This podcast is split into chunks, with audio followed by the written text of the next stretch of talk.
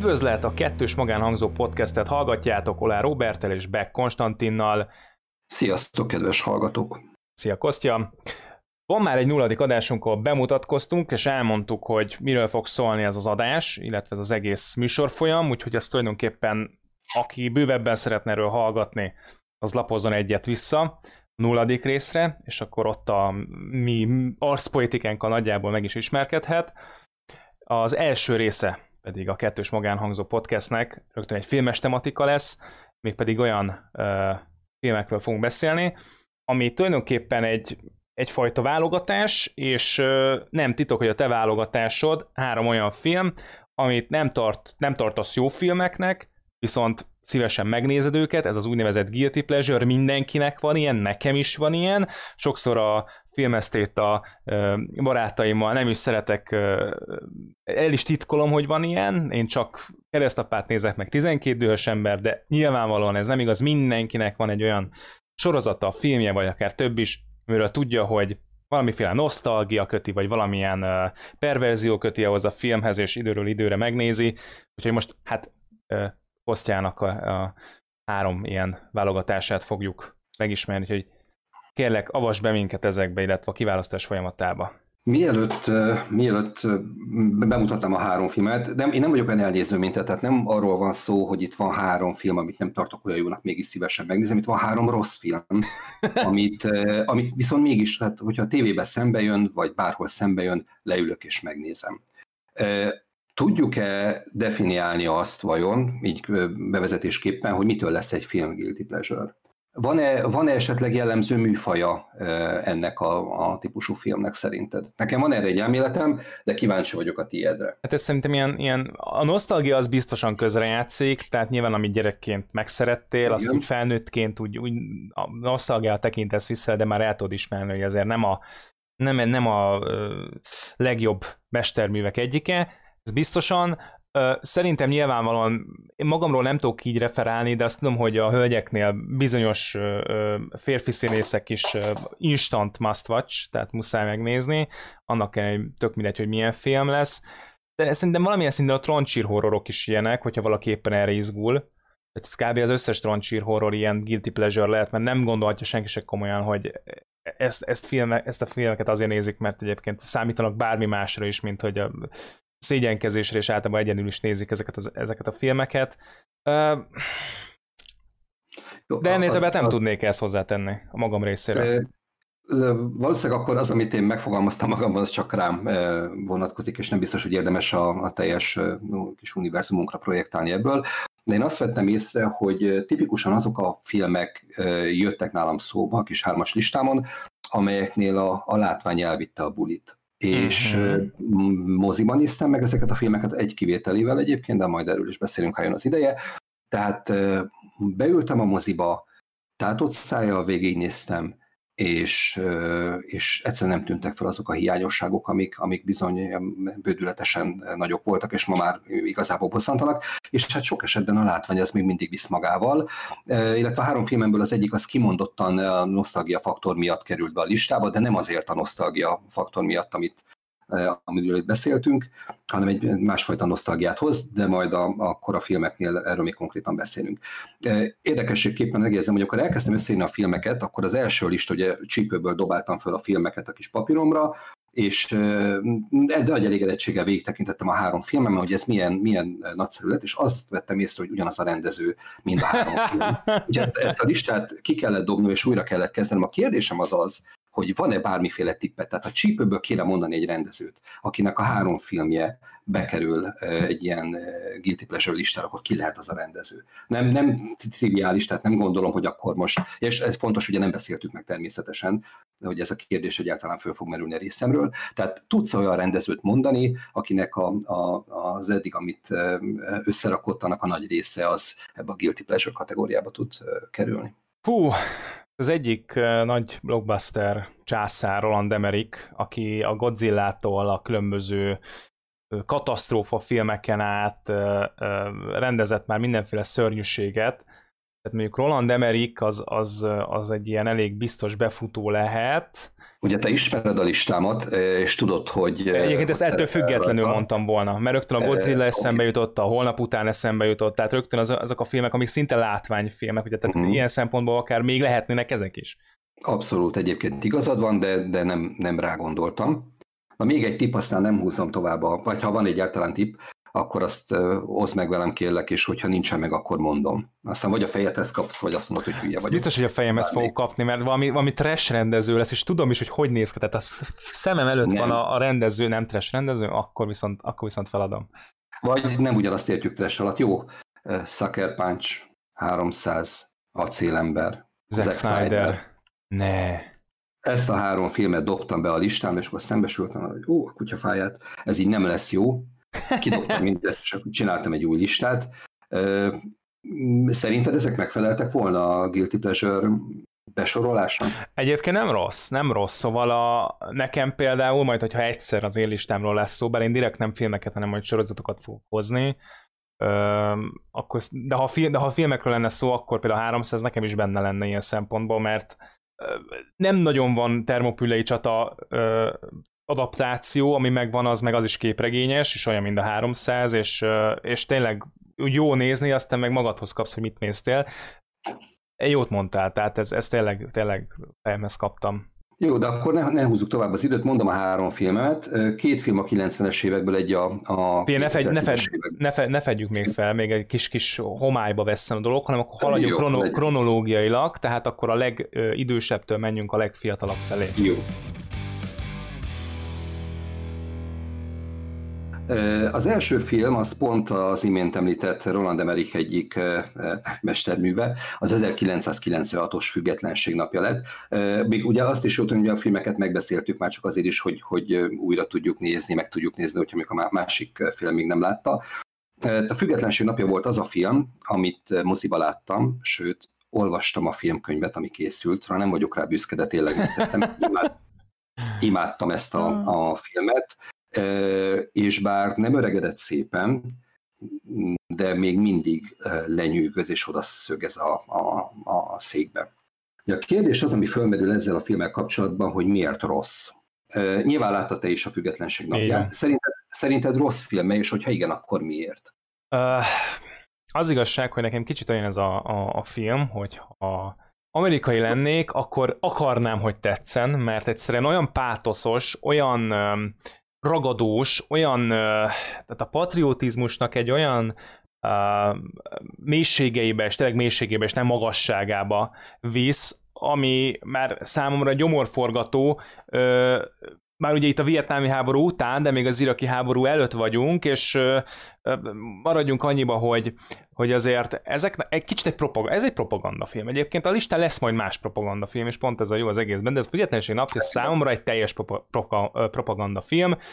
Um, ettől még nem kéne rossznak lennie. Ettől, ettől nem feltétlenül kéne rossznak lennie, de mindegyik karakter egyszerűen annyira Fú, hát a, hát a Csillagok háborúja, mondjuk azt mondtuk, hogy ez egy ilyen fantazi meseszereplő íz a többi, hát na, itt ez így fokozottan igaz, tehát amikor az elnök megy, beül a vadászrepülőgépbe, és akkor ő megy a közkatonákkal, ott uh, harcba vonul az idegen technológia, és ellentett nekem ez már annyira durva, meg ugye a vírus, amivel az emberi 1996-os uh, tech, IT szinten lévő nem trójai vírussal majd biztosan azt technológiát úgy tönkre tudjuk vágni, vagy meg tudjuk legalábbis fagyasztani egy időre, amíg aztán fel lehet robbantani, és stb.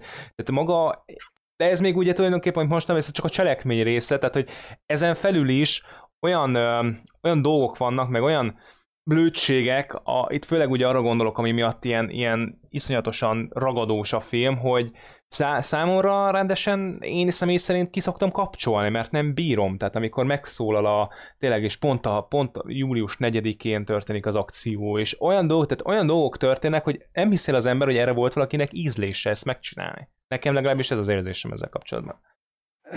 Tekintetben, hogy ez egy 96-os film, és bár az ember hajlamos azt gondolni, hogy az ő, nem tudom, fiatal korában megjelent nagy blockbustereket mindenki látta, mondjuk én azt feltételezem, hogy 96 után is születtek emberek, akik, akik esetleg hallgatnak most minket.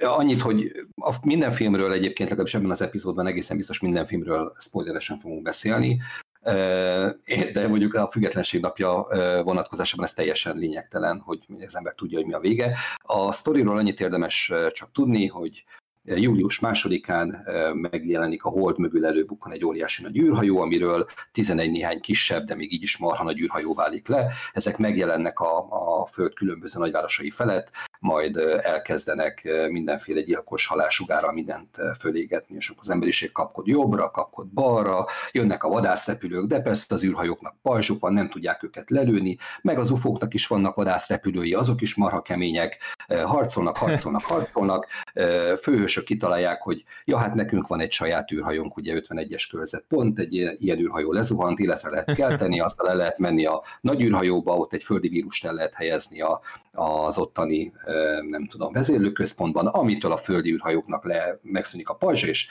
hip-hop az alkoholista, egykori vadászpilóta, mezőgazdasági pilóta meg tudja menteni a világot. Ez a, ez, nagyjából ennyi a sztori összefoglalva, nem is érdemes a, az egész történetet több szót vesztegetni. Július másodikán nagy szomorúság, az embereket lenyomják, de július 4-én a függetlenség napján az Egyesült Államok elnöke vezetésével visszazavarjuk a földön kívülieket oda, ahonnan jöttek, és nagyon, sok, nagyon sokat megölünk közülük, és élünk boldogan a nem tudom, 2016-os második részig körülbelül, de ezt most lehet, hogy rosszul emlékszem, úgyhogy előre is elnézést. Amit fontos tudni erről a filmről, hogy a, az IMDB-n 7 ponton áll, ami szerintem egészen elképesztően magas ahhoz képest, hogy ez a film milyen művészi értéket képvisel, viszont ha azt veszük, hogy a mai napig végignézem, hogyha a közepén, közepébe belekapcsolok, akkor lehet, hogy mégse teljesen indokolatlan. Ami viszont már semmilyen szinten nem magyarázható meg az, hogy 75 millió dollárból készült, és 817 millió dollárt hozott. A, a kor legnagyobb blockbustere volt, egészen elképesztően pátoszos film, és mindezt egy német rendező hozta tető alá. Köködtük, tudunk-e bármiféle pozitívumot hozni, vagy neked van-e bármiféle pozitív élményed mondjuk a, a 90-es években azért, azért meglehetősen jónak számító látványon kívül? Tudsz-e egy dolgot mondani, ami, ami, mm. ami jó? Én tudok, tehát van. Volt, volt egy, egy viszonylag horrorisztikus jelenet, ami, ami én is nyilván gyerekként láttam először, és az például nagyon megragadt a fejembe, tehát uh, amikor uh, um, ugye fogjul ejtenek, vagy valahogy hát ugye ott a hát fogjul ejtenek egy, egy ilyen lényt, egy űrlényt, és, mm. és akkor ő meg elkapja az egyik tudóst, és akkor ugye rácsatlakozik, és ő rajta keresztül beszél, és ott ilyen kicsit ilyen félhomály van, köd van, de üvegfal mögött vannak. Tudjuk, hogy ez az üvegfal is olyan, hogy um, tehát nincs, nincs rosszabb, mint egy pszichopatát, vagy egy, egy, egy, egy nagyon veszélyes lényt, vagy dolgot üvegfal mögé rakni, lásd, a Hannibal Lecter, tehát ez a le, legjobb. Na tehát, hogy, hogy az például hogy nekem egy ikonikus jelenet, olyan szempontból, hogy hogy meg kicsit talán ahhoz hasonlít, amikor a Arrive, Arrival-ben először meglátom az űrlényt, mert mindig, engem például mindig ez érdekelt, hogy ezek a lények hogy ábrázolandók, mert azért olyan szempontból az Independence Day is megpenged bizonyos szálakat, hogy nem vagyunk egyedül, hogy, hogy akkor ők most jótak, ha nem is vagyunk egyedül, akkor jót akarnak, rosszat akarnak, hát itt nyilván nagyon rosszat akarnak, és ilyen szempontból volt egy pici, uh, első nézés egy pici ilyen érdeklődésem az iránt, hogy itt akkor ez a tényleg az idegenfaj mögött van-e valami, azon kívül, hogy ők most ők, ők a helyi uh, behelyettesítünk valami helyi démont, és akkor csak le kell nyomni, és kész, tehát nyilván ennél több nem volt ebből az egészben.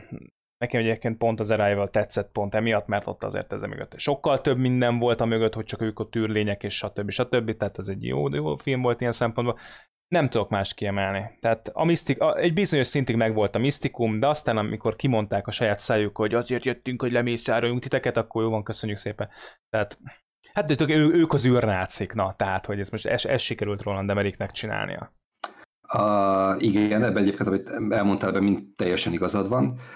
Ami, amit én mégis pozitívumként kiemelnék, az az, hogy egészen elképesztően jó mellékszereplői vannak ennek a filmnek. Tehát még azt tudni kell, hogy a főbb szerepekben ugye Will Smith játsza a keménytökő amerikai vadászpilótát, aki de, de, a legnagyobb álma, hogy a, a NASA-ba bekerüljön és, és űrhajós lehessen, és a film elején pont kap egy levelet, amiben elutasítják szegénynek a jelentkezését, és, és hát ebből már lehetett tudni, hogy a film végén föl fog kerülni az űrbe, és űrhajót vezetett. De egészen elképesztően szánalmas megoldás. De mindegy, nem, nem is Will Smith-re gondoltam, ugye a főszereplő, Bill Pullman játsza az Egyesült Államok elnökét, ő talán egy valamilyen veterán vadászpilóta, nagyon fiatal elnök, és emiatt támadják, ez a film elején kiderült, de nagyon-nagyon jó ember, szereti a feleségét, szereti a gyerekét, szeretne jó elnök lenni, de hát mindenki a fejére akar nőni.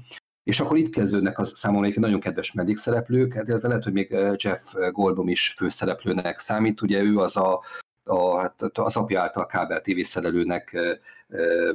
minősített ember, aki, aki megfejti a, a földön kívüliek titkos kódját, és rájön, hogy ez a furcsa jel a, a műholdas adások között eljön az visszaszámlálás, és onnan lehet tudni, hogy mikor lesz mindenkinek nagyon rossz. A Jeff Goldblum az, amit, amiben megjelenik, én azt szeretem. Lehet, hogy nem egy, nem egy színészóriás, de, de nagyon jó pillanatai vannak, és van egy olyan arcberendezés, ami egészen elképesztően szuggesszív. Az ő apját játszotta Judd Hirsch, aki a filmben a legkedvesebb mondatom az hozzá tartozik. Ugye van egy jelenet, amikor mindenki nagyon szomorú, és hát ugye ez egy zsidó családról beszélünk, és Judd Hirsch ugye maga köré gyűjti az embereket, hogy akkor nem zsidó módon imádkozzanak, és az elnök jelzi, hogy hát ő nem zsidó, mire annyi a válasz, hogy hát senki nem lehet tökéletes. És ezt teszi olyan farccal, olyan végtelen viccességgel, ami, ami engem megvet kilóra. És van még két mellékszereplő, az egyik az, az a Brent Spinner, aki a Star Trek új nemzedéknek a détája volt.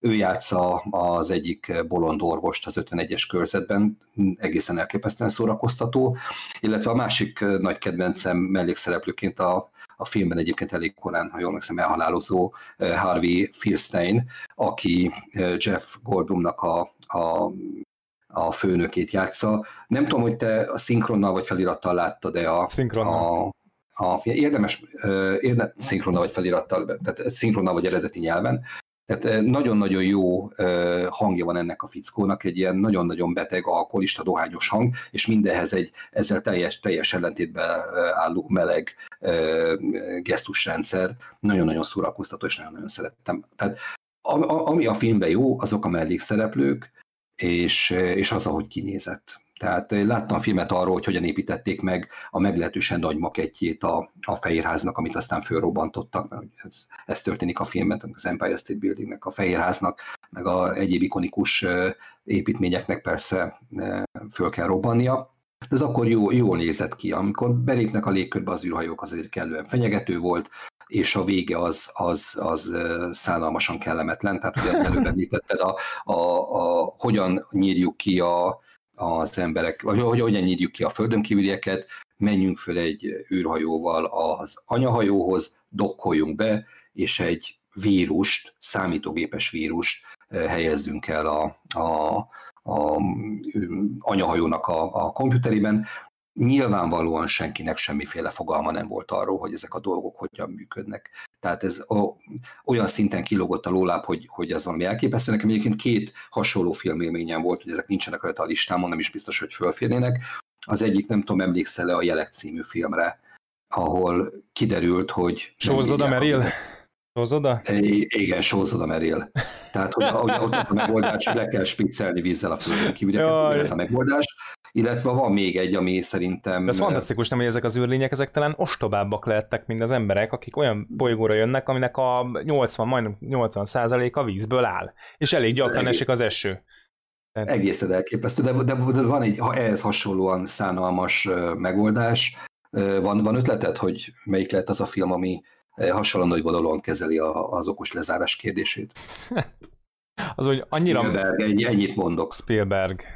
Persze. Hát Spielbergnek is olyan életműve van, hogy hmm, a hallgatók ha... már kaparják az arcokat, mert biztos, hogy tudják. Hát, Tom Cruise. Tom Cruise, Spielberg. Hmm, Remélem nem, nem dőlök a saját dugamba, és jól emlékszem, hogy ez egy Spielberg film. Na mondjuk Mondjam? ki, mondjuk ki. Világok harca. Megvan? Világok harca? Igen, vagy világok háborúja, világok, hiszen világok harca volt, ugye? Világok az, har... ja, ja, ja, az is szintén ez a nagy, nagy lábú űrlények, nem? Azok így jönnek, és akkor, vagy valami ilyesmi volt. Nem, nem is emlékszem, hogy hogy néznek ki, nem is az a lényeg, hogy lett vége a, a sztorinak, hogyan és lehet. Steven Spielberg, valóban, 2005-ös film. Hogy lett vége? Valami, nem tudom, mert nem láttam. A vége, hogy hát a földi kórokozókkal szemben nem voltak védettek, és így lett vége a filmnek. Hogyha esetleg rosszul emlékszem, akkor mindenkitől elnézést kérek, de nekem van egy nagyon-nagyon komoly emlékem, hogy ennek a filmnek így lett vége, hogy, hogy a, nem bírták a, a földi különböző kórokozókat, a földön kívüliek, és ebbe belehaltak. Tehát, hogy... Nem nagyon néztek körbe, amikor igen. kellett volna. Mondjuk a, a, a Roland Emmerichnek, illetve a forgatókönyvírónak annyi mentsége talán lehet, hogy, hogy ez a 96-os film, ez korábbi az előbb említett kettőnél. Úgyhogy igen, igen, igen. Ő, ő csinálta először ezt a marhaságot. Na mindegy, nem tudom, hogy, hogy um, érdemes még. Az az igazság, hogy lesz majd még egy a listádon, én mondom, és már következő is, következő film lesz, szerintem át is görgethetjük akkor itt a műsorfolyamot, okay. ami, ami szintén egyfajta propagandisztikus jelleggel bír, de ott én vélek felfedezni, sőt, tehát tulajdonképpen a regény adaptációja maga bevallottan ilyen, illetve aki tud olvasni, az, az ki tudja ebből az egészből olvasni, hogy ez egy, az, egy, az egy szatíra lesz, ellentétben ezzel, ahol szerintem minden pátoszos dolog teljesen komolyan van gondolva. Tehát az amerikaiak így gondolnak magukra, hogy az elnökük az egy hős, vagy, vagy legalábbis egy ilyen, egyrészt katonai, egyébként az tényleg igaz, hogy alkotmányosan katonai vezető is tud lenni, csak, csak itt ezt csúcsra járatják, akkor, akkor tényleg ez a létező összes klisé, és főleg ugye karakter klisé, az csúcsra van járatva az Independence Day-ben, és személy szerint a következőkben, vagy a következő két filmedben ilyen mencs, ezekre lesz mentség? Vagy én legalábbis találok mentséget bennük? Nagyon kíváncsi leszek.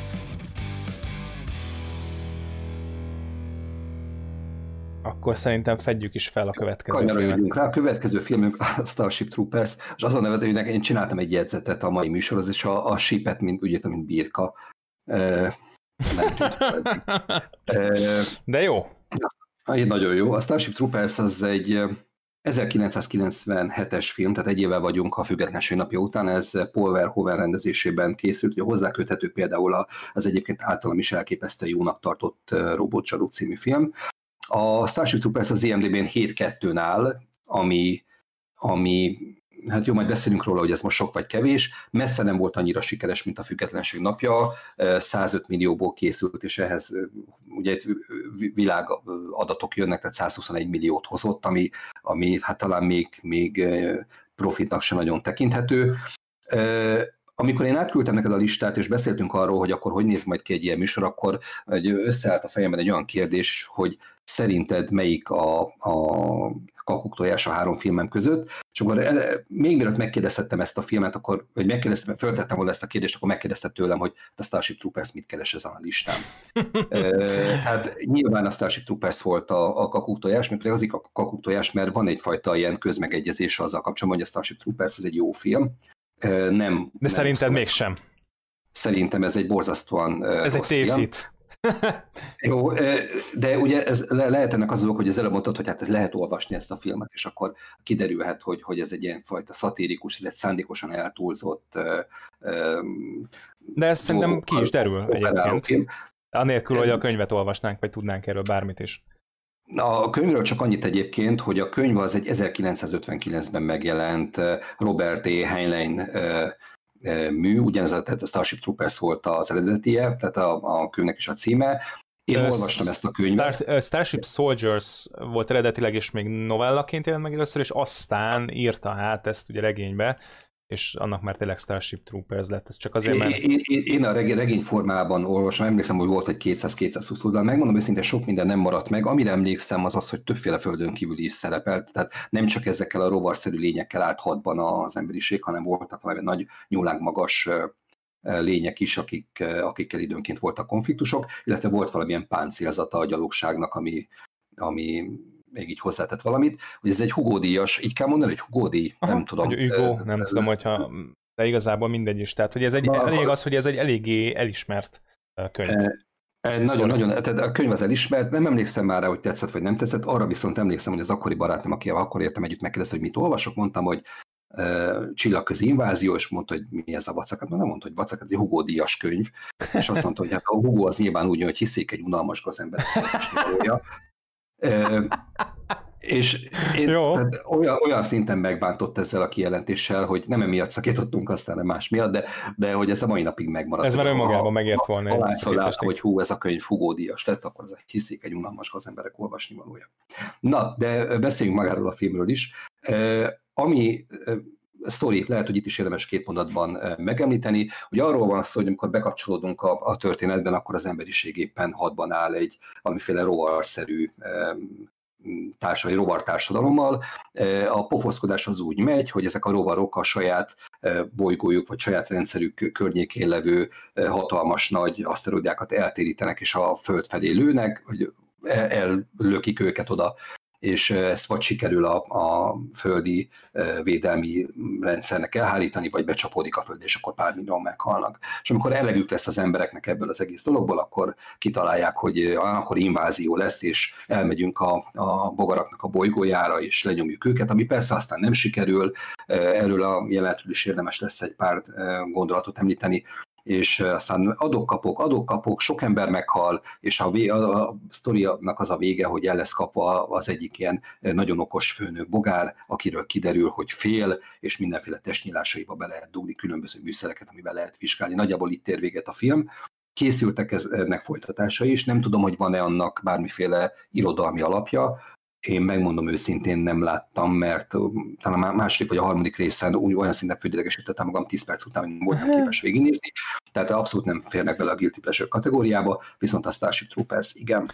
Kicsit, kicsit olyan nekem is a, a második meg a harmadik rész, hogy tudom, hogy léteznek, de nem vagyok hajlandó tudomást venni róla, ugyanúgy mind a keresztapa háromról sem egyébként. Szóval értem, hogy mire gondolsz, és és, térni, és akkor bocs, hogy közbeszakítottalak, de akkor térjünk rá arra a részre, mert, mert mondjuk én például speciál ezen a filmen egyrészt jól szórakozom, ha úgy akarom nézni, hogyha pedig másképp nem is, hogy akarom nézni, hanem csak egy egész egyszerűen észre, tehát látni azokat a kis apróságokat, azokat az elejtett dolgokat, akkor meg rá, rá lehet ébredni, hogy ez egy, ez egyébként egy ö, ö, tulajdonképpen egy Ctrl-C, Ctrl-V a náci propagandának, vagy, Na, a, a, kora, vagy, a korabeli, vagy a korabeli amerikai ö, ö, ö, propagandának. Ö, reklámokkal szakítják meg a filmet, a korabeli reklámokat nézünk, a fogyasztói társadalomra is egy, egy nagyon jó reflexió, és, és arra, hogy mennyire fasizál van a társadalom azáltal, hogyha egy elég komoly, vagy hát mondjuk mondjuk egy elég jó ellenségképet adunk neki, egy azonosulhatatlan ellenségképet, az ugye meg manapság is működik, mint, mint politikai öm, eszköz. Szóval nekem ilyen szinten a Starship Troopers az, az hát az Evergreen kategóriában még nem, nem tartozik bele, de mindenképpen mondjuk egy trancsír horrornál, vagy egy trancsír akciófilmnél azért magasabb rendű. Ö, igen, ami egyértelműen az előnyére írható, az az, hogy ez a film szerintem, aztán cáfolj meg, ha nem értesz velem egyet, ez még mindig mocskosul jól néz ki. Ö, tehát nagyon-nagyon meggyőzőek a, a rovarok, jók a, a csaták, nem, bocsánat, a csaták nem jók, mármint koreográfia szinten, viszont az effektek jól néznek ki, a bogarak azok ijesztőek, többféle van belőle, tehát hogy, hogy, hogy az ember ott marad és, és néz. És ugye 97-es filmről beszélünk, tehát nyilván nem a, az éppen aktuális Marvel filmmel kell össze, összevetni. Világos. És Ami nekem igen. A... Igen? Egy egyetértek, tehát válaszoltam a kérdésre, hogy ne, Nekem ezzel. két alapvető problémám van ezzel a filmmel, ami miatt nem szeretem, illetve hát ugye szeretem, hiszen megnézem, de a, a, ami miatt ez soha nem tudna egy, egy, egy jó, jó film kategóriában állam bekerülni, ezek a szereplők egészen elképesztően, tehát látványosan játszani képtelen színészeket válogattak össze, majd mondom, hogy lesz a tisztelet a kivételnek, de mondjuk a főszereplők azok egészen elképesztően tehát vállalhatatlanok. Szerintem ez a koncepció azt, része volt. Igen, tudom, ezt hallottam már én is, ugye azt tudni kell, hogy a színészek nagy része az a Beverly Hills 92-10-ből jön. Hát ilyen tini sorozatokból, tehát itt arról Ez volt egy... szó, hogy itt nem, nem jó színészek, hanem jó testű embereket válogassuk én, én értem, de vajon beszélhetünk-e jó filmről olyan színészek nélkül, akik legalább minimálisan hitelesen egy mondatot el tudnak mondani. De, de hogy említsük is meg akkor a színészeket. Keanu Reevesnek is van jó pár jó filmje, annak ellenére, hogy nem egy jó színész. Például. Rögtön ez jutott eszembe. Keanu Reeves jó fej. Tehát vele ja, értem, jó fej, tehát jó színész, igen. Nem, ö, ö, igen, de most nem a Keanu Reevesről beszélünk, persze, persze, majd persze. ezt a dolgot vitassuk meg akkor, amikor nem tudom, Matrixozunk, vagy, vagy John Wickezünk. Nyilván át lehet lendülni azon, hogyha mondjuk a színészek tehetségtelenek, de de itt, itt nagyon sok minden más is hibázik. A színészek az csak az egyik, egyik dolog, de már én ezen sem tudtam túlendülni. De ugye a főszereplő Johnny Rickot az a Casper Van Dien játsza, aki ugye Beverly Hills 9210-ben játszott, illetve nem tudom, hogy tudod-e, hogy a Mortal Kombat sorozatban szerepelt. Van neked erről vonatkozóan bármilyen emléked? Volt Mortal Kombat sorozat? Jaj, hát igen. Mert volt. hogy film az, azt nem, hogy volt, de hogy akkor, és volt, gondolom, valamiféle Luke Cage-et játszhat, mert más nem tudok elképzelni neki és valóban. Na most az a furcsa, hogy én azt írtam fel magamnak a helyzetemnek, hogy Johnny, Johnny Cage. Cage Johnny Cage, bocs. Luke Cage az a más. Cage. Az, az, az Marvel, más. igen. az Marvel. Jó. Jó. Ja, persze, Luke Cage, tudod, hogy persze láttam, nem tudom, hogy két év annyi Luke Cage-et, vagy egy év annyi Luke Cage-et, tehát tudtam, hogy valami ismeres, de Johnny Cage volt igen, ő. Igen. És hogyha hogy magad elé képzeled a, a Casper Van Dient, akkor, akkor azért ez érthető, hogy miért. Tehát ő az a tipikus Johnny Cage. Játszik még a filmben Dennis Richards, aki szintén ugye Beverly Hills-es, Hát róla azon kívül szerintem, hogy, hogy nagyon jól néz ki, vagy legalábbis akkor nem tudom most, hogy néz ki, de akkoriban nagyon-nagyon jól nézett ki. Ugye ő volt a, a Charlie Sheen-nek a, a időnként bántalmazott felesége. Nem tudom, hogy láttam-e valaha olyan filmben, ahol mint színésznő értelemben, egy érdemben meg tudott nyilvánulni. Illetve van egy harmadik Beverly Hills-es színésznő, az Dina Meyer, aki Dizzy Flores-t játsza, ő, a, ő az a nő a filmben, aki nagyon szerelmes Johnny Rico-ba, de igazából a végén csak azért fekszik le vele Johnny Rico, hogy utána másnap meghalhasson. Eléggé, eléggé béna fordulat ez is. De ugye vannak, vannak egyébként számom egy általam kedvelt szerepek, szereplők is. Nem tudom, hogy mond neked valamit ez a név, hogy Clancy Brown. Ő játszotta azt a kiképző hát nem mondom meg sajnos most, hogy milyen, milyen rangban lévő embert, aki kiképezte a fiatal katonákat. Clancy Brown. Ő volt a, a, a uha, hirtelen akartam mondani, ő egy börtönört játszott, mégpedig abban a filmben, amiben többek között a Morgan Freeman is játszott ez a... Neked se fog eszedbe jutni most. Nem. Sem, de de mindegy is, tehát én... Morgan Freeman, jó, mindegy, erre majd rákanyarodunk később. Szerintem so, sokkal egyértelműbb, tehát sokkal jobban beazonosítható. Ő volt az a fickó a hegylakóban, aki a Sean Connery-t kinyírta. Ő volt a, a oh. főszemétláda a hegylakó filmben, az első hegylakó filmben, Clancy Brown. Na, nekem még a hegylakókat pótolnom kell. Annak, annak nem, kell, szintén nem, nem kell? hegylakókat nem kell pótolni. Az első hegylakó filmet adott esetben meg lehet nézni, az összes többi megfelejtős, de majd erről beszélünk máskor. Jó, mindegy, tehát ő, ő Clancy Brown. Van még egy Michael Ironside-unk, aki a film elején egy félkarú tanárként jelenik meg, és a film végén aztán kiderül, hogy ő egy kőkemény katona. Már a filmen is kiderül, hogy egy veterán katona, de hát a film végén nem tudom, van valamilyen szakasza, azzal hentelnek a fiatalok, aztán persze hősi halált, ha elég csúnyán le, le vagdossák, leharabdálják a lábát, és akkor utána kegyelemből meg kell ölni. Tehát Michael Ironside azért egy, egy jó színész, vagy ha nem is jó színész, azért a negatív karaktereket nagyon jó hozza, talán az emlék másban, mint hogyha ő lett volna az, aki elől futnia kellett szegény Schwarzinak. Nekem meg egyébként egy... Neil Patrick Harris, talán még őt is És Neil, Neil Patrick Harris. Neil Patrick harris az a baj, hogy őt, tehát ahányszor meglátom, akár, de akár a hupikék törpikékbe látom, akár a társító nekem ő Barney Stinson. Az így jártam anyátokkal, és nem, nem tudok nem úgy gondolni rá, hogy ő a Barney Stinson, mert azt annyira zseniálisan hozta, hogy, hogy Hát, igen, ugyanakkor, ugyanakkor ugye itt most, ő most egy ilyen propaganda tisztet játszik, vagy hát ő jelenik meg ugye folyton ezekben a felvételekben. Hát, és... Igen, ő, ő, ő, az, akinek az egyenruhája az SSZ-re talán a leginkább hajaz. Igen, igen. Tökéletes. De... De, de erről majd még erről meg dudulálunk. Tehát ő egy ilyen kis mentalista fickó, akinek az a dolga, hogy hogy felülről irányítva a szervezetet, nem tudom, stratégiát alkosson, és kitalálja, hogy mit akarnak a, a bogarak. Még egy érdekesség van a film szereplőgárdával kapcsolatban. Van egy uh, Seth Gilliam nevű uh, karakter, a, nem ez a színésznek a neve, uh, aki egy színesbőrű színész, ő a, a hm, Michael Ironside csapatának egy veterán tagja, én ezt eddig nem tudtam, ugye most néztem újra a filmet, és most szembesültem vele, hogy bizony ez a fickó a Walking Deadnek a, a Gabriel atyája. Úgyhogy ha valaki kíváncsi arra, hogy mibe szerepelhetett a Walking Deadből Gabriel, akkor nézze meg a Starship Troopers-t, és fiatal katonaként nem árulok el nagy titkot, meg fog halni, de darabig azért szerepel a filmben. Igen, mert ugye a filmnek ez is egy koncepciója. Hogy mindenki meghal. Hogy mindenki meghal, és nem is akár hogy, tehát, hogy szakadjanak, és, és hát minden brutálisabb módon essenek szét ezek a fiatal és, és gyönyörű testek, tehát um, az igazság, ugye itt a, a Starship Troopers, én néztem például, mert, mert Metacriticon nagyon le van ám szavazva, tehát... Nem én voltam feje, tehát gyakorlatilag a, a függetlenség napja feljebb van Metacritiken, ami egyfajta, hogy a közönség szavazat az értelemszerűen úgy adódik össze, hogy beregisztrálsz és már is adhatod le a szavazatodat. Metacritic pedig különböző újságíróknak a, az értékelése, tehát itt a Los Angeles Times-tól, vagy az Entertainment Weekly-ről, Weekly-ből, vagy a New York Times-ból adott esetben, szóval, hogy ilyen újságíróknak a, szavazata, és bődületes volt számomra olvasni azt, hogy ezek az emberek vagy nem tudták értelmezni, nem akarták értelmezni, vagy egész egyszerűen a... Vagy nem volt mit értelmezni, Robi, azért ezt Nem, a nem hiszem, nem hiszem.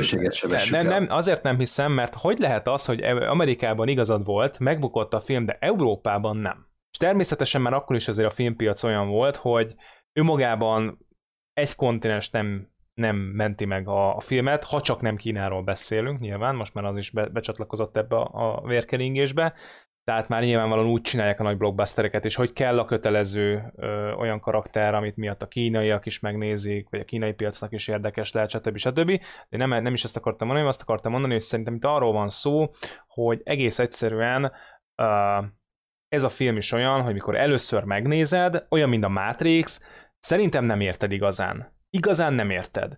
És újra és újra meg kell nézned, és megint egy kicsit többet értesz és megint egy kicsit többet értesz be. Csak amikor meg kell írni egy kritikát egy filmről, ami ugye neked te egy újságíró vagy, tehát általában időszűkébe vagy, vagy hát nem tudom, de én mondjuk úgy szoktam lenni, megírod, és az első intuícióból, vagy az első érzelmi reakcióból írod ezt meg. És bár nekem vicces volt ez a film, ö, elsőként, tehát nem kifejezetten úgy néztem, mint hogyha ez valami gagyi szar lett volna, hanem, és, és, és, és valami, valami piszkálta is a fejemet, hogy éreztem, hogy nem, nem lehet az, hogy most ezt én tényleg, ez most csak egy, egy vicces akciófilm volt, és aztán szépen elkezdtem nyilvánvalóan egyrészt utána olvasni, aztán utána olvastam, hogy micsoda, miket mondtok, újra néztem, ú, tényleg, izé, hazé, ó, még azt magamtól is észrevettem, pedig azt nem is írták, stb. stb. Tehát, és így lett végül ez a csillagközi invázió, kicsit számomra megvilágosultam, de szerintem veled is volt már én, hogy mikor újra néz egy másik filmet, akkor véltél felfedezni más olvasatot, sőt, új dolgokat? A, volt, de hogy ez nem a csillagközi invázió volt, az egészen biztos.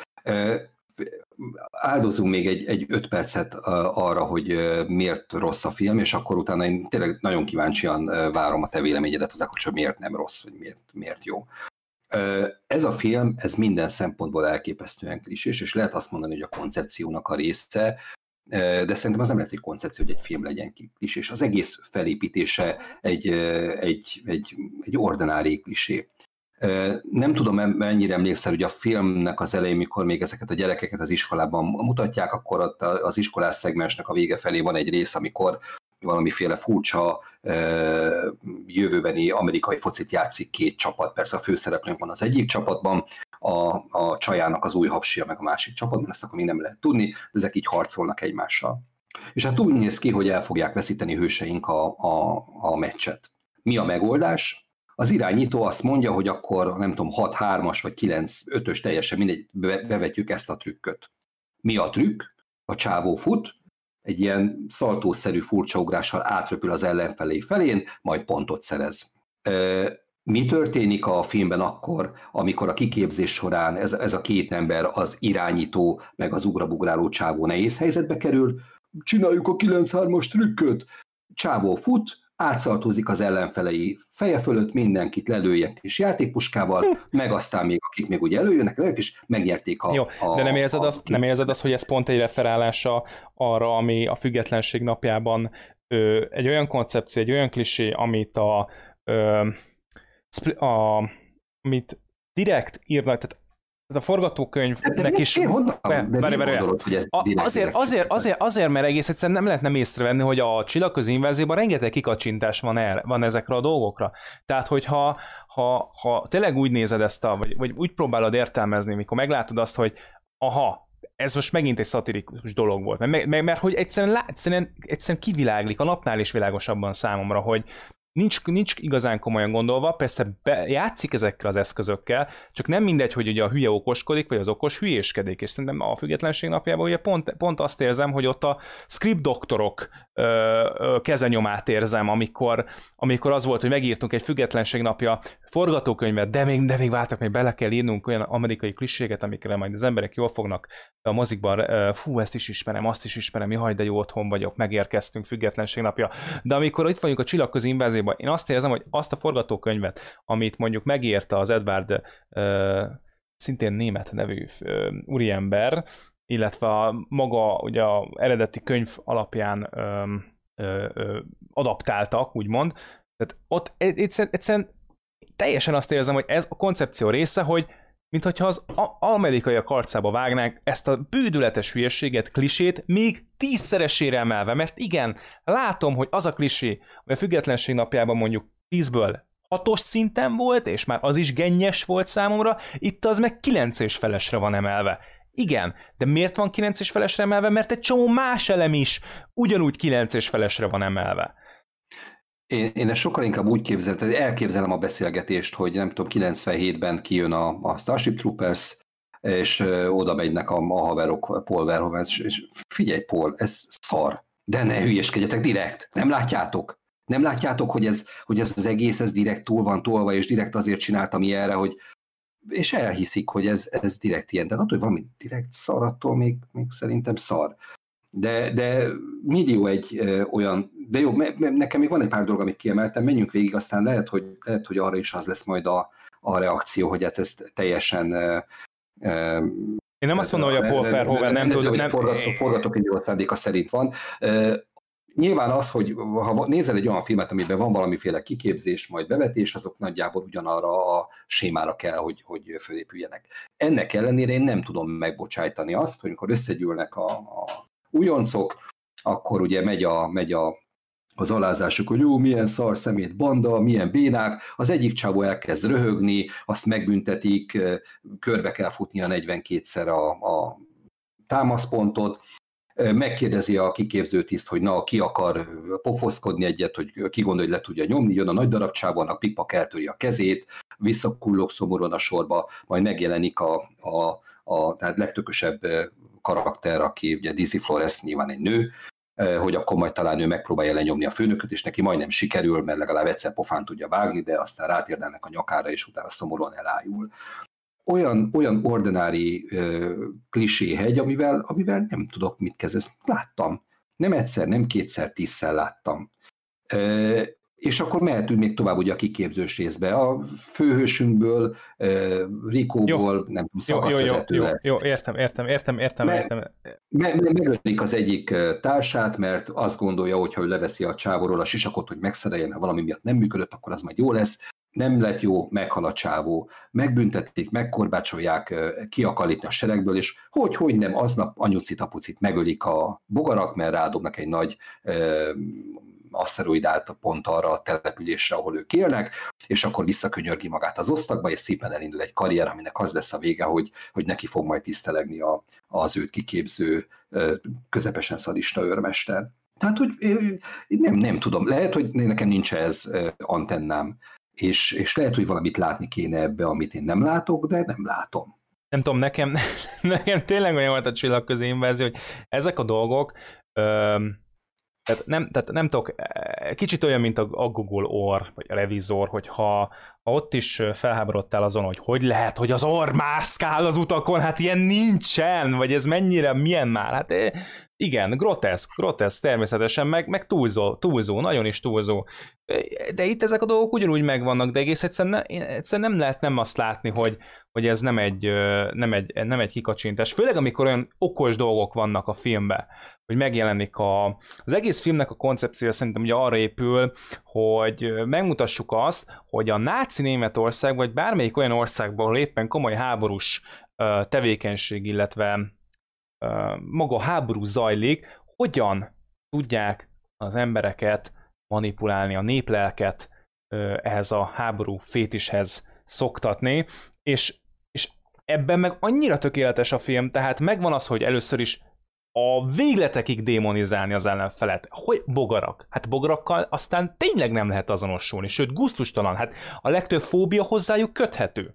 Akkor az, hogy a, ö, ott van a háborús propaganda, nem, nem lehet nem észrevenni az, hogy itt, itt, itt meghalni a lövészárokban az milyen jó dolog, milyen hűséges dolog, sőt, hát maga a szavazati jog is csak ezzel jár, hogyha leszereltél túlélted és leszereltél, és akkor, és a szülők azok, akik pacifisták, és nem mondják a gyereknek, hogy nem menjél, de a minden fiatal meg fasiszta, és menni akar, és ölni akarja bogarat. Tehát, hogy egész egyszerűen akkor az, hogy bevágják ezeket a reklámokat, és, és annyira, annyira ilyen, ilyen, ilyen, ilyen okos dolgok vannak a filmben, hogy utána meg nem tudom azt elhinni, hogy ez a rendező, aki ezt így meg tudta csinálni, és nyilván nem, amiket most én felsoroltam, azok, az, az nem a, ugye hány perces a, a filmünk, ez egy két óra, kilenc perces film, nyilván a kreditszel, meg mindenne, tehát nyilvánvalóan ezek pár perces dolgok, amikről én beszéltem, tehát nem ez teszi ki a, a filmnek a nagy részét, de azért, azért mégis lehet, lehet látni,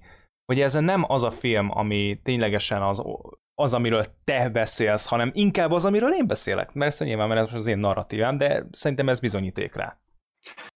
Engedj meg még, hogy két, csavarodjunk rá erre a, a fasiszta vonalra, melyiket ez, ez valóban sokkal érdekesebb annál, mint, mint az, hogy az ilyen ostoba, ilyen forgatókönyvi, milyen, hát nem tudom, bakik, vagy, vagy szándékolt hülyeségekben, amiben én belekapaszkodom. Van még két dolog, ami mellett ugyanilyen marhaság lesz, mint amiről az előbb beszéltem, nem tudok elmenni szó nélkül. Az egyik az az, hogy hogy ugye űrhajókkal megközelítjük a, a, a bogaraknak a bolygóját, és ezek az űrhajók, ezek nem férnek el az űrben. Tehát a bolygókon vannak olyan bogarak, amik hatalmas nagy ilyen plazma lövedékeket finganak ki magukból, és ezekkel lövöldözik le a, a, az űrhajókat. De nincsen nehéz dolguk, mert az űrhajók úgy egymás mellé vannak skatujába berakva, hogy nem tudnak hova manőverezni. De nem, nem, nem értem, nem lehet elférni az űrben. Tényleg annyi űrhajójuk volt, hogy nem fért el az a sok rohadt nagy űrhajó az űrben. Nem lehetett volna messze állni egymástól. Vagy nézzük azt, hogy mivel harcolnak szerencsétlen emberek a bogarak ellen.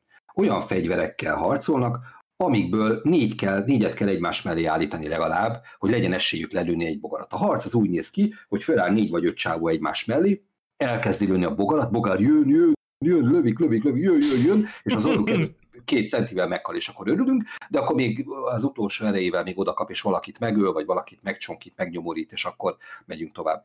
Én nem, nem tudom. Tehát, hogy ez, ez, ez, ez simán csak fantázia kérdése, hogy, hogy ehelyett valami más kitalálják. Ez olcsó megoldás. A bogarak lenyomják a emberi flottát. Hogyan tudnák ezt megcsinálni? Hát rakjuk őket egy pontba oda nagyon sűrűn, és akkor a, a nagy bogarak fingják le őket az űrből, és akkor majd jó lesz. De az vicces! Tehát, de hát az vicces, tehát pont ez a lényeg. Jó, hát nem mindegy. De, és mondom, tehát van valamilyen pervers betegok, ami miatt én ezt szeretem. Tehát ez, emlékeztetek mindenkit, magamat is, hogy én ezt a filmet, ezt ezt, én ezt élvezettel nézem, valahányszor elém jön a, a tévébe, vagy akárhol.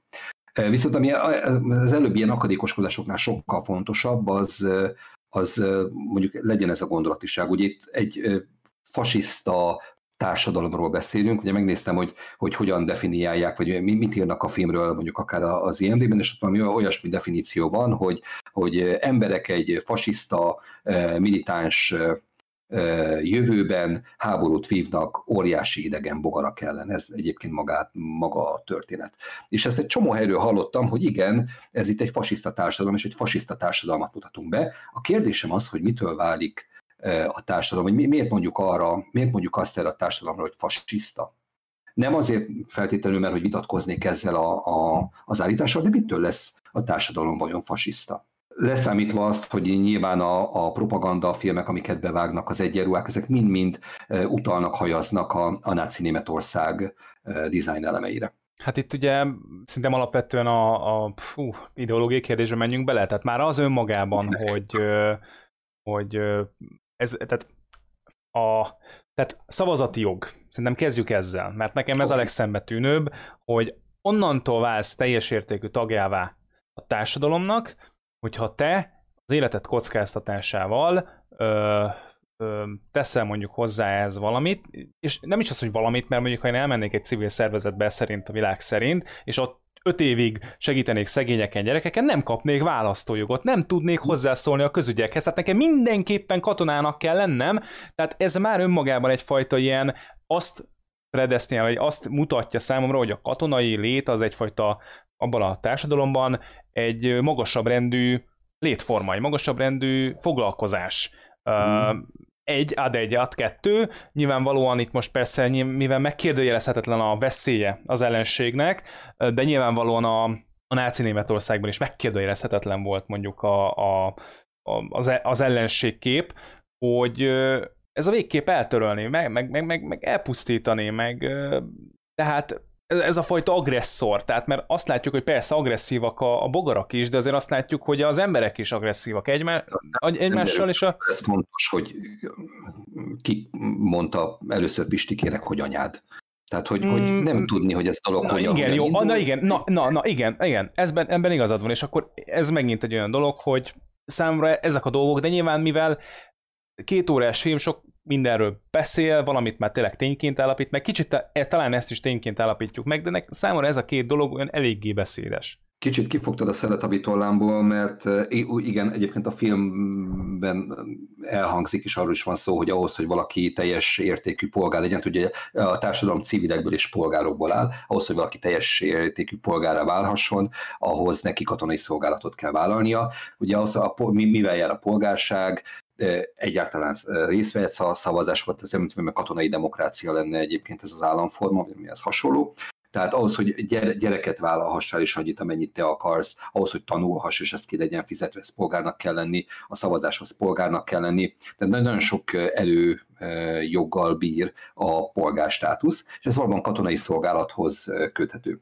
A, a kérdésem az, hogy, hogy elnézőbbek lennénk-e, hogyha ez nem katonai szolgálathoz lenne kötve, hanem általában szolgálathoz. Tehát ugye most azt tudjuk, hogy már még én már nagyon régen érettségiztem, a gyerekeim még egy picit odébb vannak ettől, de ugye, hogyha emlékezetem nem csak, akkor most Magyarországon azt, hogy érettségit kapjál, ahhoz különböző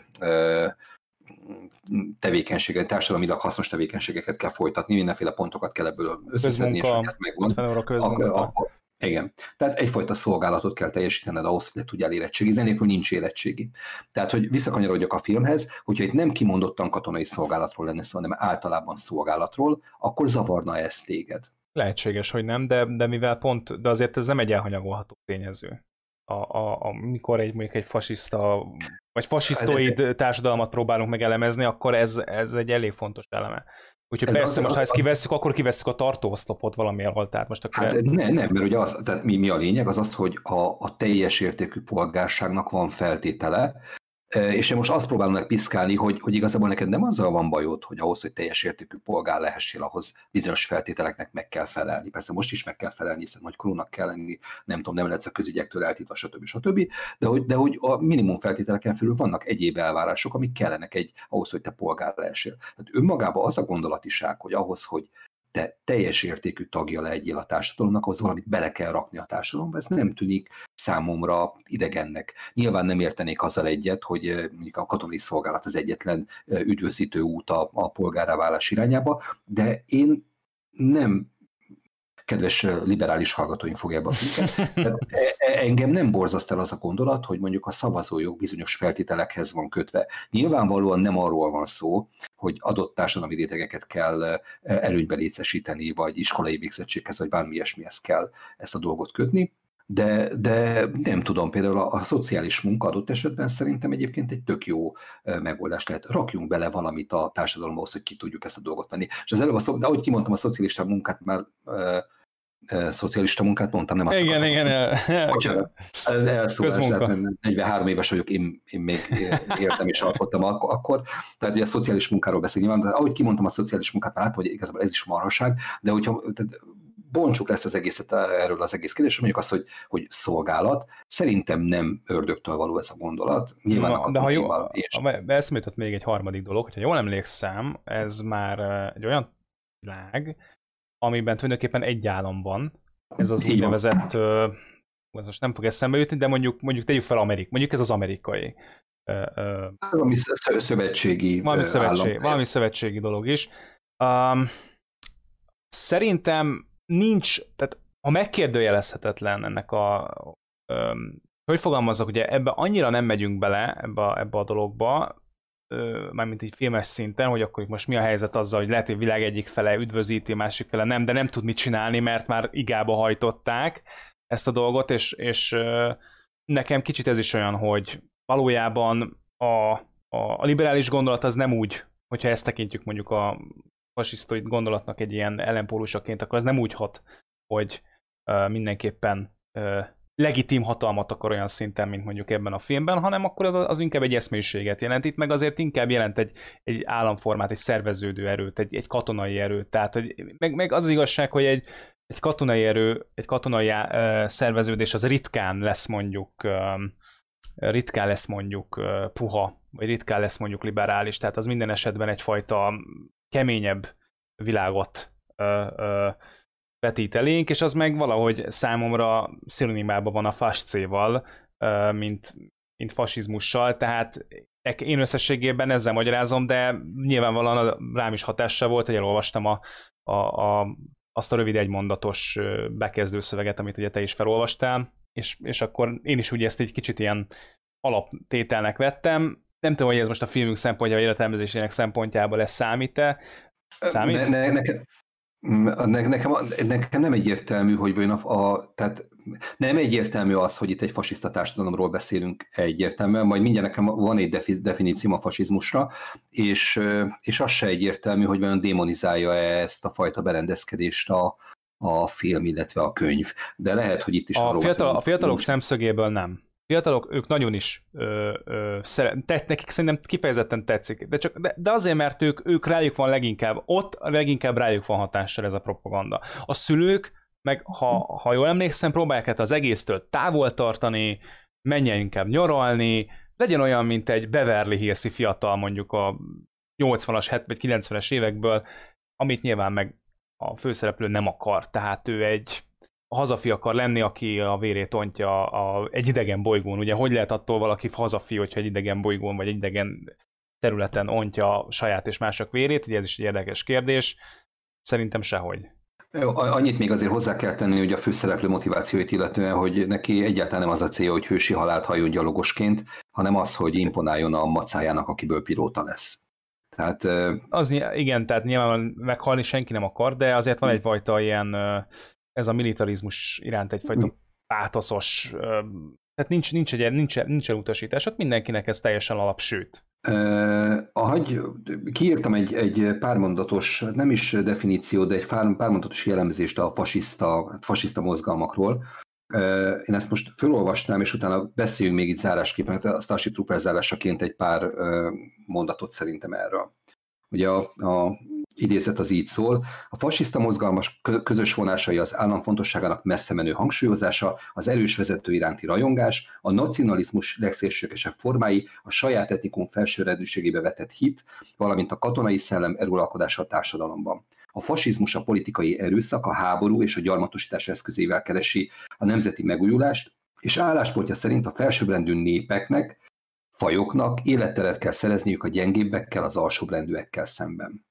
Ugye, hogyha nagyon felületesen megnézzük, akkor ez tök jól illeszkedik egyébként arra a társadalomra, amiről ebben a bizonyos filmalkotásban szó van. Nekem az furcsa egy picit, hogy tehát ugye ez, ez a definíció, ez hát, ilyen Wikipédiás szócikből származik, tehát nyilván kezeljük a megfelelő fenntartásokkal, de ugye az van ebben a, a, a pár mondatban, hogy álláspontja szerint a felsőbbrendű népeknek, fajoknak életteret kell szerezniük a gyengébbekkel szemben. Na most a ne, a film, nyilván a film szempontjából értelmezhető ez a felsőbbrendű név, felsőbbrendű faj, de vajon amikor ezt a szócikket valaki megírt, akkor, akkor mit értett, vagy kiket értett felsőbbrendű fajok alatt? Itt mindig, szerintem ez mindig a, a szubjektív. Tehát az úgy szubjektív úgy értem, hogyha mondjuk az én népemet szervezem meg, a te néped ellen, akkor én vagyok a felsőbbrendű. Jó, hát én, ez... én értem, de ugye tehát alapvetően mit tudom én, hogyha tehát a, a fasizmus bűnei azok a, a, a emberiség ellen elkövetett bűnök, és ez egy faj.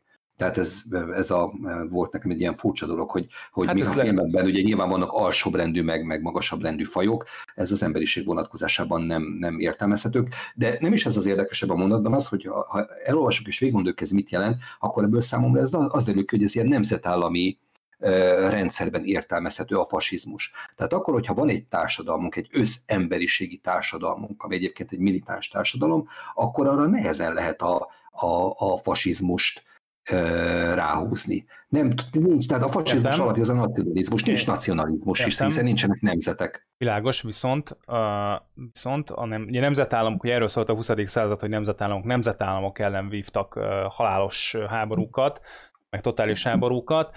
Itt, mikor tulajdonképpen már ezt ki lehet szervezni egy űrlény társadalomra, vagy, egy, vagy, a, vagy a bogarakra, ahol sokkal jobban lehet egységesíteni az embereket. Ugye ezt még nem is tudom, talán más filmekben is ugye előfordult, hogy az emberiség akkor lesz majd egységes. napjában például. Ez igen, például, jó, igen. Tehát, hogy akkor lesz, igen, hát az emberek akkor lesznek egységesek, hogyha ha nem ember ellen kell majd vívni a csatát, mert akkor tudunk majd még egy globálisabb szintre lépni. De, de ha arról van szó, törzsek is, törzsek is, egy családok, családok is meg tudják egymást ölni, hogyha arról van szó. Itt meg nem nincs erre szükség, vagy inkább nem érnek rá ilyesmire, mert éppen egy éppen egy valami nagyobb ellen kell úszítani, vagy valami ténylegesen nagyobb a fenyegetés, azt nem igazán tudjuk, hogy, hogy, hogy te is mondtad, hogy ki kezdte, hogy kezdte. Valós-e az, hogy a, ezek a bogarak kezdték-e, vagy sem. Egyébként ez pont nagy, ez például pont tökéletes a filmben, hogy ez így, ez így nem tudott igazán. Az elején semmiképp. Van-e bármi mondani valónk, hozzáfűzni valónk szerinted még a Starship Troopershez, amit érdemes lehet elmondani? Szerintem ez egy jó film, és mindenképpen nézzétek meg, ha még nem tettétek. Csapni való film, de nagyon jó nézni, úgyhogy nézzétek mindenképpen, hogyha még nem tettétek, és ha megtettétek, akkor is nézzétek újra, hogy évről évre én is teszem. A második, harmadik részt pedig kerüljetek. Egyébként még az merült föl bennem, hogy hogyha ilyen elnézőek vagyunk az első része kapcsolatban, és a bénasságait azokat egyfajta ilyen szándékolt dolognak tudjuk, akkor miért nem vagyunk ilyen, ilyen megengedőek a második résszel mm. kapcsolatban? Én nagyon sokszor látom az filmeknél, hogy mondjuk van egy rendező, aki elszegődik mondjuk egy filmbe, és utána ő már direkt nem is vállal folytatásokat, mert azt mondja, hogy ez így kerek. És egyébként ez már így is történt a második és harmadik résznél is, tehát ö, ö, a harmadik rész például már a forgatókönyv, az első rész forgatókönyvírója rendezte meg. Na most mm, a második, a, a forgatókönyvíró volt egyedül az, ami, ami minden ez esetben ö, állandó volt, és a második részben Phil Tippett volt a tehát féltipet neve, és viszonyára rengeteg filmet idéz fel bennetek, amikor ezt meghalljátok. De a, a lényeg az, hogy én azt gondolom, hogy ez egész egyszerűen azért, mert a Paul Verhoevennek volt egy célja ezzel a filmmel, ő ezt véghez vitte, onnantól kezdve már csak a film jogait birtokló stúdió dönti el, hogy lesz a második vagy harmadik rész, nyilván lett. Értem. Egyébként mondom, a, a Kasszacsengés ezt nem indokolta annyira, de, de mindegy is nem tudom, hogy moziba kerültek egyébként a későbbi részek, vagy egyenesen mentek a, a TKK alsó pontszára, de ez mindegy is. Kanyarodjunk el rá a harmadik és egyben utolsó filmünkre, Robi. Egy filmemre. Kany- kanyarodjunk, és bár beszéltük, vagy már említettük, hogy szabad beszélgetés és egy ilyen olyan formáció van, egy olyan time, ilyen időlimittel, ami nem strikt, nem szigorú, de most mégis azt kell mondani, hogy a Ready Player vanra juthat, vagy fog jutni a legkevesebb időnk, hogy ezt megbeszéljük, hogy ez miért számodra egy guilty pleasure, halljuk. Hát igen, ahogy a Robi említette, a harmadik film Ready Player van. Ez Ernst, Ernst Klein meglehetősen nagy sikerű 2011-es könyvéből áll. Könyvből készült. 2018-as film, az IMDb-n 7 van per pillanat, ami hát egy egészen elképesztően túlértékelt pontérték, de mindegy is. 175 millióba került az előállítás, 583 millió forintot hozott. Steven Dollárt. Spielberg a rendező. Tessék? Dollárt. Csak mert forintot Mit mondtam? mondtam? Ne, hát köszönöm szépen. Az kellemetlen lett volna, hogyha így, így marad, hogy 175 millió forint, természetesen dollárt. Uh, Steven Spielberg rendezte, a főbb szerepekben egy Ty Sheridan nevezetű fiatalember van, aki, tehát nekem az jutott róla eszem, hogy szegény ember Miles nem, nem, nem, nem láttam még igazából sehol, nem tudok róla semmit, nem is különösebben érdekes. Szerepel még a filmben Olivia Cook, aki, akit megint csak egy számomra teljesen ismeretlen színésznő, egy rövid szerep erejéig szerepel Simon Pegg a filmben, akit, hát akit én, én igen kedvelek. Ugye ő az, aki Hát nem sorolom, rengeteg filmben játszott, tulajdonképpen ez most nem, nem érdekes, nem idevág. Illetve ami még érdekes a szereposztás tekintetében, ezt és újra néztem a filmet, és eddig nem tűnt föl, ugye szerepel egy Hannah John Kamen nevű hölgy, aki a, a nagyon-nagyon gonosz főszereplőnek a, a, a pofozó embere, pofozó nője, ő a Hangya és Darázs filmből az Árnyék nevű karaktert megszemésítő színésznő, csak is érdekesség, nem tudtam, ez, most szembesültem ezzel a dologgal. Maga a film az arról szól, hogy a 2000 Hű, 2045-ben játszódik talán a film, nem vagyok ebben egészen biztos, de nagyjából ide lehet belőni, hogy 2045-ben egy meglehetősen nyomorult világban él az emberiség jelentős része, és a meglehetősen nyomorult világból egy virtuális világba menekülnek, tehát ez egy teljesen bevett szokás, vagy bevett dolog lett, hogy az emberek a, a napi nyomorúkból e, egy e, nem létező e, virtuális világba, egy oázis nevű világba csúsznak át. Nyilvánvalóan ez úgy működik, ahogy egyébként a, a jelenleg is működő különböző online játékok, az emberek kraftolhatnak, gyűjthetnek dolgokat, adhatnak, vehetnek, a játékon belül játékokkal játszhatnak, vagy csak élhetnek, ismerkedhetnek, szerelmesek lehetnek. Millió egy filmet láttunk már ezzel a témával, erről a témáról. A film is úgy néz ki egyébként, hogy egy része a valódi világban, a való világban játszódik, egy része és talán nem mondok nagy marasságot, hogy azt feltételezem, hogy a nagyobbik része pedig a virtuális világban játszódik, ennek megfelelően full 3D animációval készült. Ami miatt én ezt a filmet szeretem, és ott rakadok előtte, az, az a nosztalgia. Ugye beszéltünk az elején a nosztalgiáról, és az ember szeret nosztalgikusan tekinteni filmekre, és elnéz neki bizonyos hiányosságokat. Na most a Ready Player One-ban nem erről van szó, ugye a film az a sztoriban van egy olyan apró momentum, hogy a, a, az oázisnak a megalkotója rejtvényeket adott az oázis játékosainak, aki ezt megfejti, azért lesz az egész virtuális világ, és tulajdonképpen ezért megy a, megy a filmben a, a harc.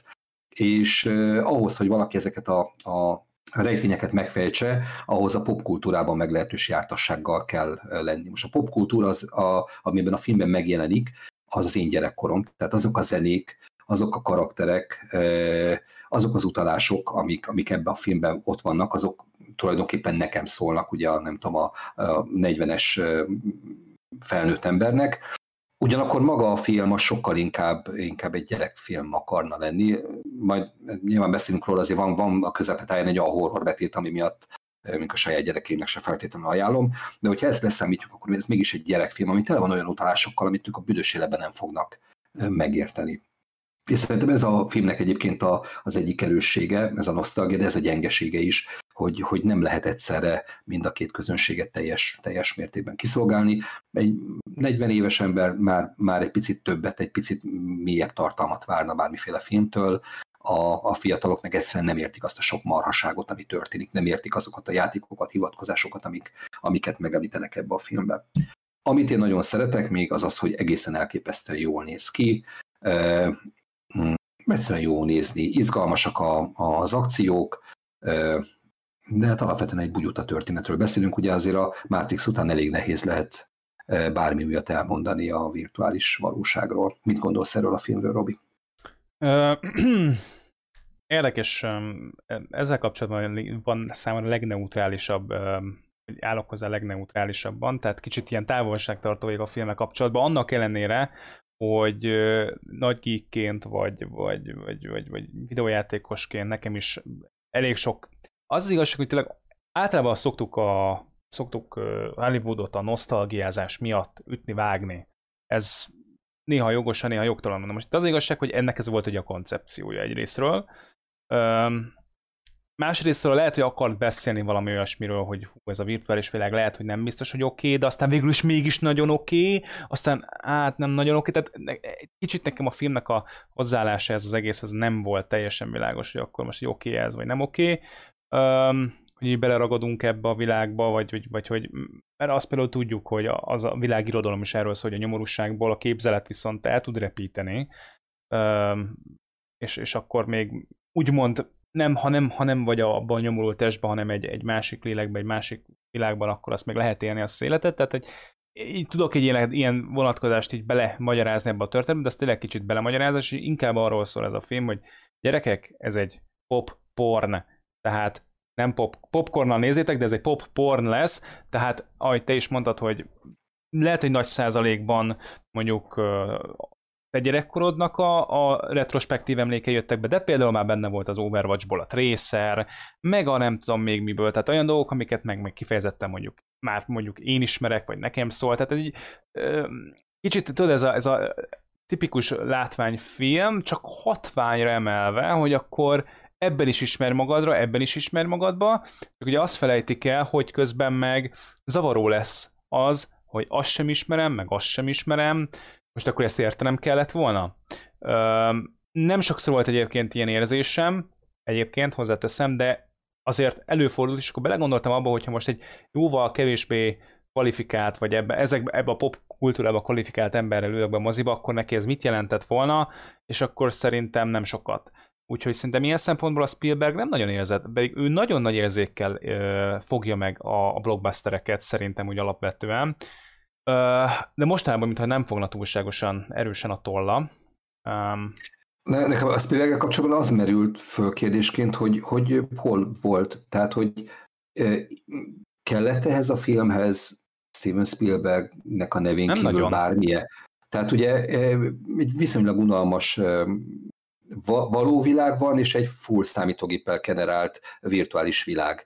De most nyilván a, a virtuális világban azért a designerek, a azok, akik igazán a, a, az urak, az ő e, víziójuk az, ami ott megjelenik. Persze azt feltételezem, hogy olyanféle motion capture technológiával forgatták a filmet, tehát voltak színészek, azokat instruálni kellett, ide mennyi, oda menjél, de nem voltak, nem, nem voltak díszletek, nem volt világítás, tehát nem, lehet egyébként, hogy itt is arról van szó, hogy nem, nem tudom, hogy egy, egy filmrendezőnek hogyan kell működni, de hogy nem tudom elképzelni azt, hogy Spielberg ül a Spielberg feliratú székén, és azt mondja, hogy action, és akkor a zöldbe öltözött, vagy a zöld háttér előtt a, a motion capture ruhába e, lévő emberek A-ból elmennek B-be, de nincs operatőre, mert minek, meg, meg nincs, egy, nincs egy csomó technikai szakember, aki egy normál filmkészítésekor ott szokott lenni. Tehát nekem Spielberg fájó a hiányzott, ezt nem értettem, hogy mi a francér vállalta el ezt a filmet. Semmi nincs, ami miatt érdekes lenne. Viszont ami van a filmben, az egy csomó marhaság. Ugye három három ö, ö, rejtvény van, amit meg kell fejteni. Az elsőt pont a főszereplőnk fejti meg, ugye van egy autóversenyzős, egy tök jó megcsinált és tök jó kinéző autóversenyzős rész, hosszas keresgélés után, meg gondolkozás, töprengés után és könyvtárba járás után a fősünk rájön, hogy úgy lehet megszerezni az első kulcsot, ugye kulcsokat kell megszerezni, hanem előre indulunk el az autóversenybe, hanem hátra. Többször elhangzik a filmbe az, hogy, hogy öt éve halt meg az alkotó, és öt éve megy a hajsza a kulcsokért. És öt év alatt senkinek nem jutott eszébe az, hogy hülye gyerek legyen, és ne előre menjen, hanem hátra. Tehát a, a, aki játszott már többet magával, bármivel, az tudja, hogy mindig van hülye. És az a hülye meg fogja szerezni a kulcsot. Tehát most az volt, hogy ez egy tudatos dolog volt, tehát nem véletlenül nem rakta rossz fokozatba a, a Marty McFly-nak a Dölorényét, hanem, hanem ezt teljesen tudatosan tette. Engem ez csöpet kikészített. Ahogy kikészített az is, hogy van egy, van egy könyvtár, amiben a, a elhunyt alkotónak az emlékeit e, e, tárolják, és ahogy bemegy a csávó, ugye két dolog hangzik el, az egyik dolog az, hogy ó, már megint itt vagy 1242-szer, és te minden napodat itt töltöd, és hogy te nagyon meg akarod ismerni a, a, az Oasis alkotóját, és, és minden archív felvételt megnézel róla, majd ugyanez a karakter, a, a kurátor karakter elmagyarázza, hogy hogyan működik a könyvtár És értem, hogy adott esetben a hozzám hasonló 40-eseknek lehet ezt el kell magyarázni, tehát ezért csak kilóg a lóláb, hogy ránéz arra a karakterre, akire akiről épp az imént mondta, hogy hát már 1200-szor itt vagy, és elmagyarázza, hogy ez, ez úgy működik, hogy mindenről van valamiféle háromdimenziós modell, bla bla bla bla bla bla bla bla bla. Nem hiszem el, hogy nem lehet ezt okosabban megoldani, nem hiszem el, hogy nincs egy rohadt forgatókönyvíró, aki valahogy ezt kitalálja, vagy, vagy nem hiszem el, hogy nem bízunk annyira a, a nézőbe, hogy, hogy van annyira a napra kész, hogy, hogy el tudja képzelni, hogy egy ilyen emlékeket tartalmazó könyvtár hogyan működhet. De maga a film is így kezdődik, le, leírjuk a világot. Ez egy olyan világ, ahol ez meg ez történik. Szomorú emberek laknak otthon, a bűzben meg a koszban, de ha fölveszik a VS isakukat, akkor rögtön tök jól néznek ki, és tudnak egymással mindenféle kapcsolatba lépni.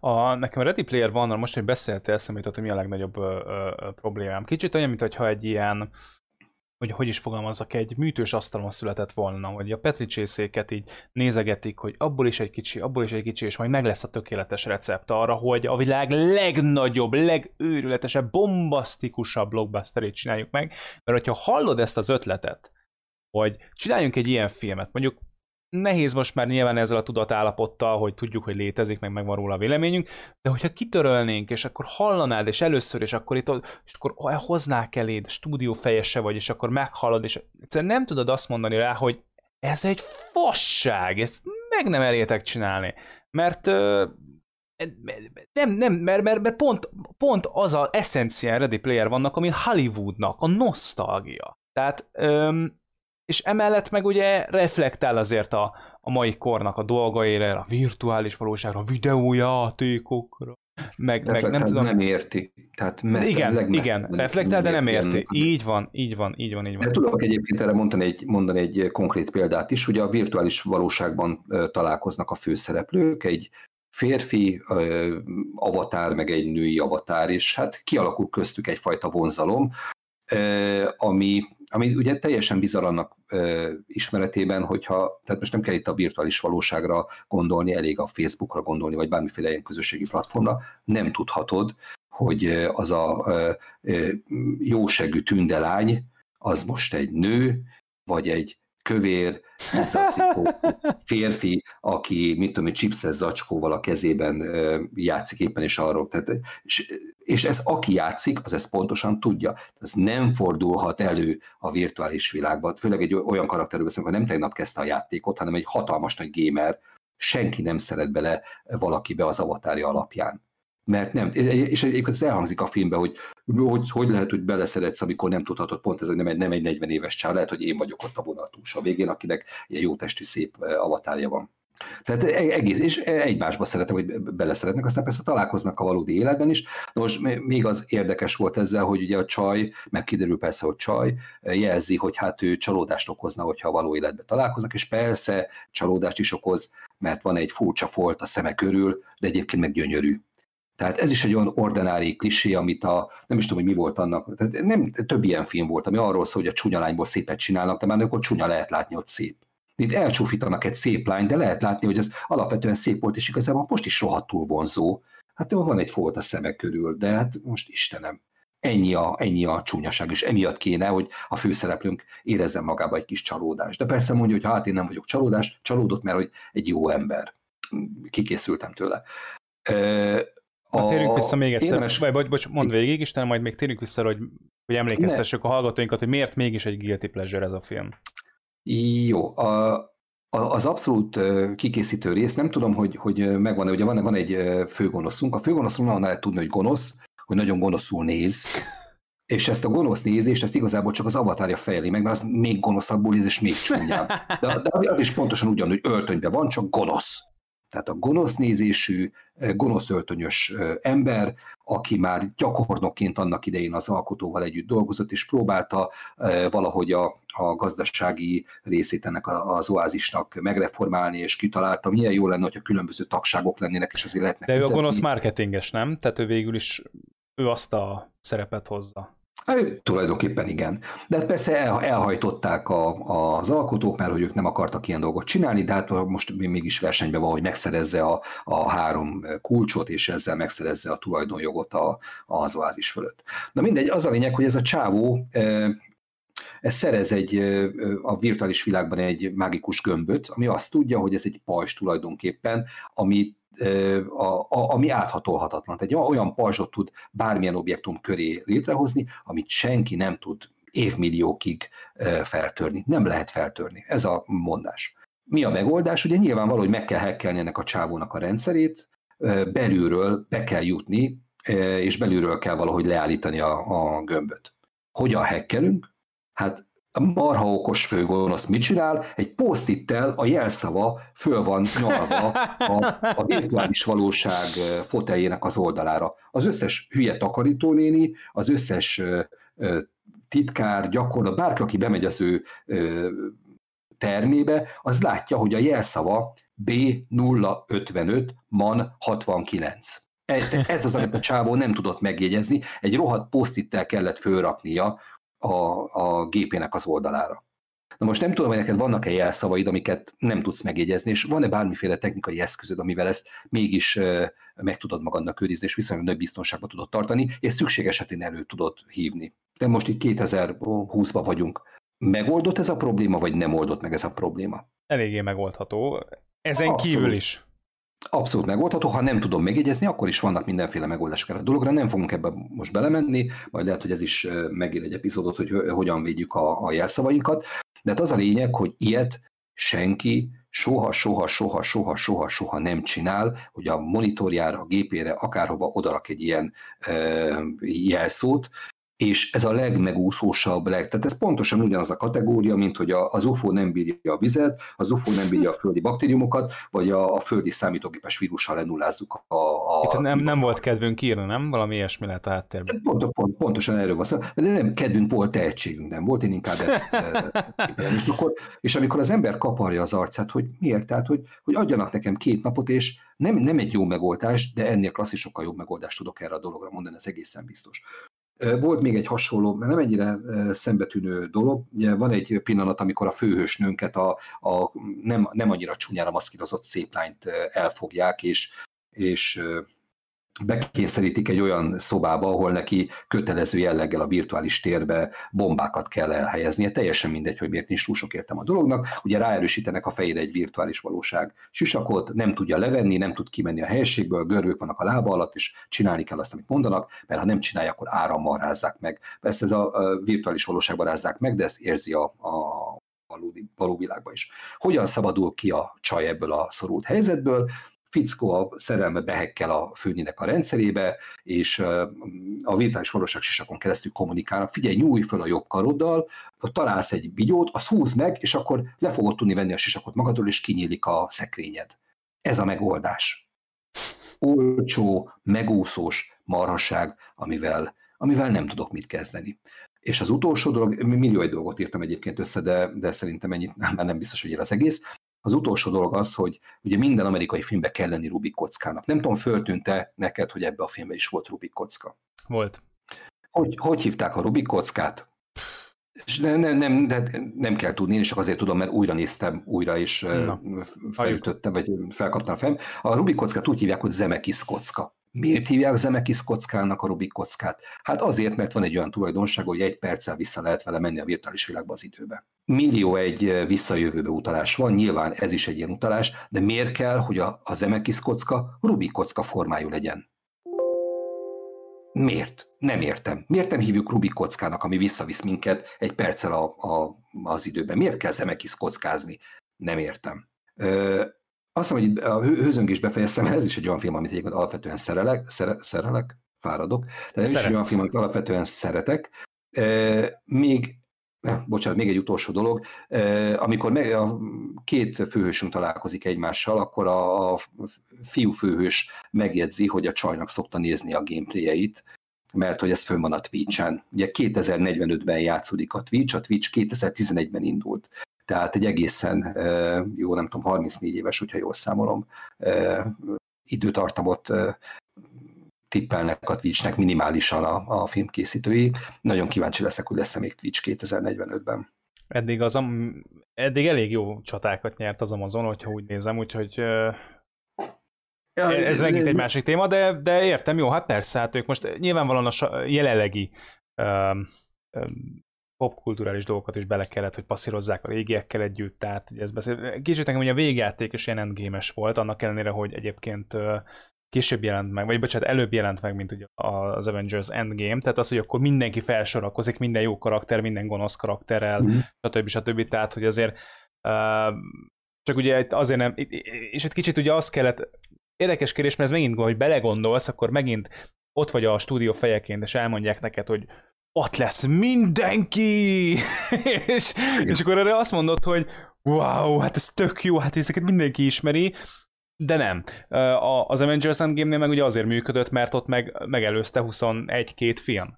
És, hát, igen, illetve a nagy különbség még a, a tehetség. Tehát Petri csészték a Marvelnél is, de ők jól csinálták. Lehet Igen. azon vitatkozni, hogy most van-e komoly, nem tudom, filmvészeti érték ezeknek a filmeknek, nem tudom, lehet, hogy nincs, de én imádom a, a Marvel filmeket, tehát és egy ilyen coming out, de, de azt a fajta elhivatottságot, szerelmet a saját történelme iránt, mint amit mondjuk a Marvelnél lehet egyik másik filmnél érezni, ezt itt nem éreztem. Ez egy iparos munka, uh-huh. mint a, a utóbbi, idő, szakok, idő, utóbbi időszak Spielberg film egyébként jellemzően.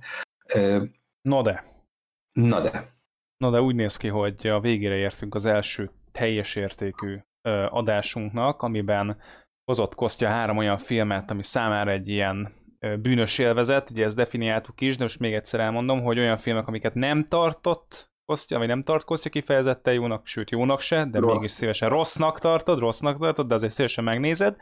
Most ebbe beszállnék egyébként ebbe, mert ez nekem nagyon tetszik ez a téma, úgyhogy legközelebb én is fogok hármat ilyet hozni, viszont hogy azok már ne filmek legyenek, hanem mondjuk adott esetben sorozatok, és sorozatokról fogok beszélni, mert sorozatoknál is ott azért még több időt el lehet vesztegetni, mondjuk, és mondjuk a, a, ahelyett, hogy 28 évesen újra nézem a, egy, egy ilyen guilty pleasure sorozatot, akár megnézhetném végre a House of Cards-ot is, vagy valami mást, vagy, vagy akár az Umbrella Academy-t, ahogy azt ajánlottad, szóval Szóval igen, tehát lesz, lesz még ebben a témakörben legalább egy adás, de aztán meglátjuk, hogy visszatérünk-e, illetve hát, hogy a nulladik adásunkban ö, felvezettem, nem, felvezettük, nem csak ö, audiovizuális élményeinkről fogunk beszélni, hanem majd mindenféléről, ami, ami éppen eszünkbe jut társadalmi dolgokról, vagy közéleti dolgokról.